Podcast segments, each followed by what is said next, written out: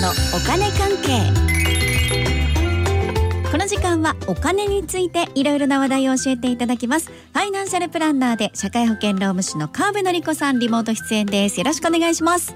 はいよろしくお願いします。えー、先週は参議院選挙直後ということで自民党が掲げていた公約についての確認ということだったんですけど今日はその続きでいいですか？うん、そうですね、うん、その中でもあの個人のお金に関わる部分だけですけれどもね、はい。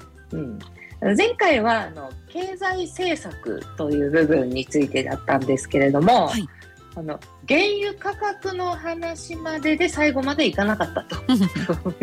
ね、でまあもう一丁ありましてねあの経済政策の部分でね、はい、で1兆円の地方創生臨時交付金により地方の実情に応じた対策を強化するとのことですよ。ほう地方創生臨時交付金ですか、うん、おお、ななんかちょなんかくれるような感じですけどこれ何ですか？うん、ね、なんかね、そんな感じですね。はい。まあ、今だったらね、あの、新型コロナウイルス感染症対策地方創生臨時交付金っていうのがあって、うん、うん、まあ、長いですけどね。これ、あの、各市町村のホームページにも何にいくら使われてますよとかね、そういうこと書いてありますね。うん。うん、で単にあの地方創生臨時交付金というのは各自治体の判断であの活用できるということで,、はい、で新しい枠が創設されるらしいですからね、うん、あの地域ごとにいろいろ使えると。うんまあ、例えば物価高への対応とかでもいいしね、うん、あとは子育て支援で現金給付とかね何でも自由というか。うんうん、あなるほどじゃあ住んでる地域ごとに、まあ、これからいろいろ決まっていきますよみたいな感じですね。うん、そうですね。まあね、お金だったとしても、まあ現金給付ね、だったとしても、何にしても、こう、ちゃんと届くべきところに行き渡ってほしいなって思いますよね。そうですね。うん。ということでね、あの、先週に続いて、ここまでが経済対策についてと。はい。ということですね。で、次ね、社会保障行きましょう。うん。まずじゃあ読みますよ。はい。すべての世代が安心できる持続可能な年金、医療、介護などの全世代型社会保障の構築。はい、ここで切ります。あと全世代みんなにみたいなこと言ってますね。みそうそうそうですね、はい、みんなにみたいなね、うん、はい。まあ確かにそうですね。おじいちゃん、おばあちゃんだけじゃないですよということを言ってますよね。うん、でね持続可能なっていうところも大事だと思うな、これはね。うん、っていうのは大盤振る舞いをして次世代用のお金がなくなっても困るので、これ現実的に考えるとですよ給付が下がって負担が増えるとかありえますよね。ああそうかそうですよねだから何事も持続可能っていうのは先を見越していかなきゃいけないですからねこう、単に「おおいっぱいもらえそうだな」みたいな感じにはならないってことですよね。まあねそうですよね。だってこの社会保険って保険料払う人と給付をもらう人っていう関係を考えたらね分かりますよね。うんだって今日本は若い人が減るタイプの人口減少の国ですからね。そうですよね。うん。で、それってね、労働力が不足している国ということにもなってくるんでね。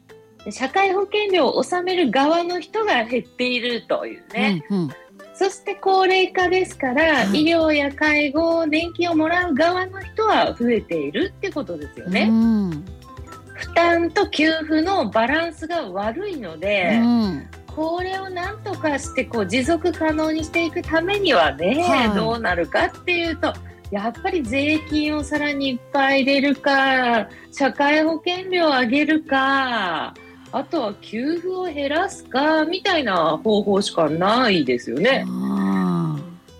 これはね、誰が総理大臣になったとしても、どこの政党になったとしても人口とか変えられないですしね。そうですよね。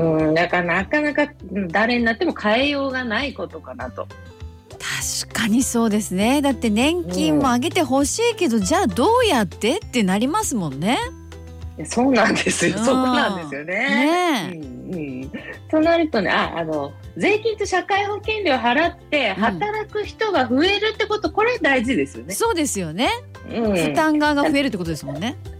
うんうんうん、そうです、そうです、そうです。んんで、60歳以降の方とかね、が働く、あとは専業主婦とかパート主婦なんかがもう、こう、幸せに働きやすいよっていうような会社とか、あの、家庭の環境とかが整うっていうことも大事なんで、そこも願います。本当に願います。うんですね。うんはい。あとね、これもね、言ってますよ。あの、一旦切った後行きますよ、じゃあ。はいはい。その次ね。うんとね、出産育児一時金の引き上げなど出産育児支援を推し進め仕事と子育てを両立できる環境をさらに整備するということでこの出産育児一時金って今42万円出るんですけどねうん。これをなんか上げるとかいう話がね出てましてねただうん個人的にはここじゃないんじゃないのって思いますけどね。うん。あの産む時っていやなんていうか雑に言うとなんとかなるっちゃなんとかなる的なところがあってね、うん問題はそこからいくら子供にかかるんだろうっていうのが怖いんですよね。そうですよね。うんうんでみんなあの高校大学のお金っていうのがもうい恐怖みたいになると思うんですけど、これについて松尾さんどう思います？いや本当に私も川辺さんと同じ意見ですね。だし、うん。もうこの先の方が恐ろしくお金かかっていくと思うので、うんうん。うんじゃあ生まれた時の42万よりもそこはもうなんとかしますですよねやっぱ。うん。うん、まあそねの先の方がいいな。ねそうですよね、んそっちの方がやっぱこう仕事と子育て両立の環境をさらに整備するのあたりにもねすごく。うん、ああ、確かに確かに。そうかそうか、うん。うんそうか。ね高校大学お金かかるし大学といえば松尾さんあのね2年くらい前にスタジオ見学にこう私と一緒に行ったね、うん。あのアメリカ人の大学生覚えてます？はいはい。